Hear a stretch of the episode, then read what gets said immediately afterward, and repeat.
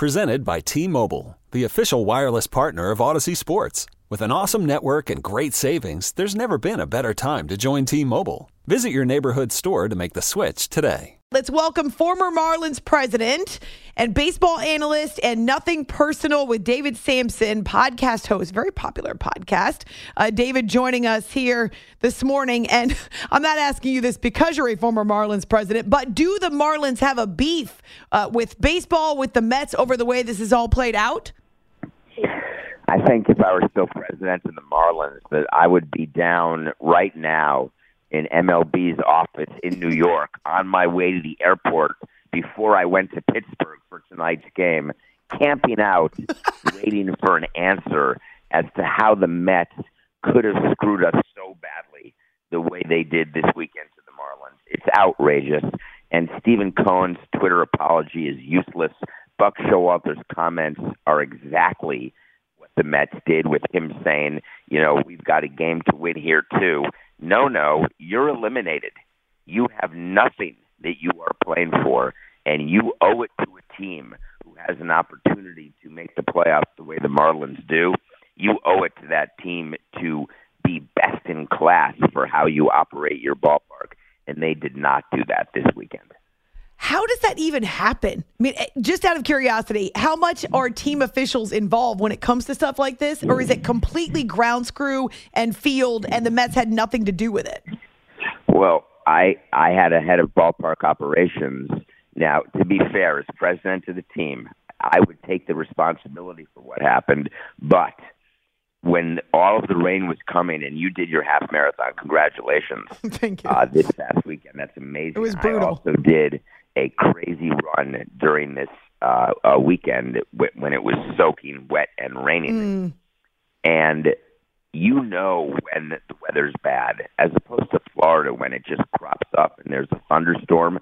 When there's a tropical storm or a hurricane, it's in the forecast. and the, the major rule of the tarp and of the field is you can never tarp a wet field. Ever Okay. because it guarantees that the field can't dry and won't dry. So you have to tarp a dry field. And if you miss the opportunity to tarp a dry field, you are in trouble. And that's what happened with the Mets, Right. the tropical storm. Again, I knew, you knew, everybody knew Ophelia was parking her rear end off the Atlantic coast. So I'm not sure how they missed putting the tarp down. But before we move on, uh, I saw this on your Twitter. I just did a half marathon. I mean, that was hard enough. It's about all I could manage. You did 48 miles in 48 hours. Are you insane? I am insane, as you know, especially since it's live at 5:20 Eastern. Yes. But what what I'm doing is trying to raise money to cure Parkinson's because my best friend has Parkinson's, Mm. and he was diagnosed at 38 years old, and he's had it for 17 years, and it's a, a debilitating degenerative disease, and there's no cure. And so I've helped him raise a million dollars for for research the Michael J. Fox Foundation. And uh, yes, I am insane, but uh, it's not even close to what people with Parkinson's go through. So I will keep doing crazy things with him hmm. as we try to find a cure. I just retweeted the photo so you can go and you can see uh, this picture, and you can always reach out to David and ask him uh, how you might be able to be involved or to help to raise money to help. Uh, obviously, need to find a cure for that disease, as you point out. It's after hours with Amy Lawrence here on CBS Sports Radio. Former Marlins president David Samson is joining us. Okay, let's talk about what we know. Why are the Braves more poised this season? Why are they more dangerous this season than they were a year ago, David? You're saying that because the Braves lost in four games to the Phillies in the first round Right. after winning their division. And it's scary. The way the playoffs work now is when you win your division and you're one of the top two seeds in each league, you get five full days off. It used to be only three, but now the wild card series is three games, not a one game winner take all. And the concern is in baseball, and it's not like this in any other sport, you're in a rhythm. And in baseball, five days off is too many. We would never want that many days off because the teams that get to play every day are more sharp. And the Braves have clinched, I think they clinched the AL East like six weeks ago or six months ago. Seriously. The NL East, excuse me. Whenever they, they've been so good that the worry is they're, they, they're going to get upset again in the next round. So they're doing anything they can to stay prepared. And they announced yesterday they're going to have fans come into their ballpark during this next week and have workouts in front of fans try to simulate a game situation. But guess what? That does not work. It, it, you can't manufacture tension and pressure and game conditions. But they're so good, Amy. So good. Yeah. This year, Acuna is totally healthy, the MVP. Their lineup up and down. There's no break for an opposing pitching staff. No break whatsoever. They they just swept the Cubs. Whether you're down in the ninth inning, seventh inning, first inning, the Braves are good enough to beat you, and they will make it and then win the World Series. Ooh. Is my prediction because they're they're that good from one to twenty six. Okay. I don't want to belabor this question, but I, I'm genuinely interested as someone who comes from a you know background in baseball in a front office. Why is Acuna more valuable than Matt Olson? because it, it's a great question. In the old days, you'd say, "Oh, when Matt Olson, if you hit 50 plus home runs, driving 100, 130 plus people, by definition, you are the MVP." When you look at what the game is now, having people, someone at the top of the lineup like Acuna, who is either getting on base or driving in anybody, even if it's just himself to start a game, and putting him in that premium defensive position. He's plus everywhere on the field, meaning he has five tools, all of which work, all of which are plus tools, which means that he's an all star just with his arm, or just with his legs, or just with his bat. And put those things together. If I'm starting a team, I'm starting it with Acuna, not with Olson. Now, Olson together with Albies, together with Ozuna, it's a, it's a team that is so great, but he is the best player on that team, and he's the best player in all of baseball. With all respect to Mookie Betts and Freddie Freeman and Matt Olson, every executive and every writer, regardless of war, regardless of all things that certain analytic people will say, if you ask me who I would start a team with, and that is a big factor, it's Acuna. Mm.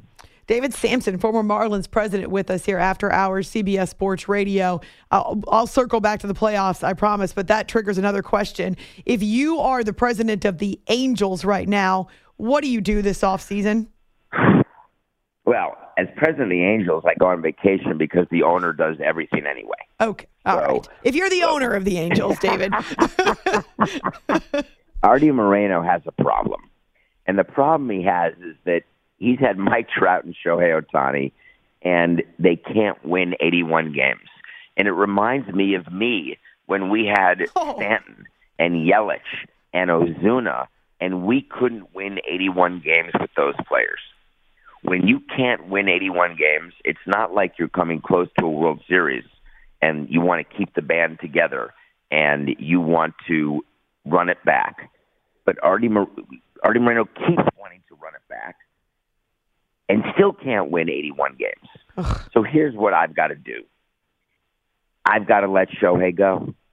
Even though I predicted that Shohei would re sign with the Angels, I've got to let him go and reallocate the money and start over and hire a baseball person who is really going to do the job versus the baseball people he has there and the president he has there, all of whom do nothing except what Arte Moreno wants.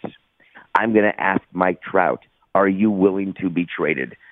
I need to start oh. over because nothing that I'm doing with these players is working.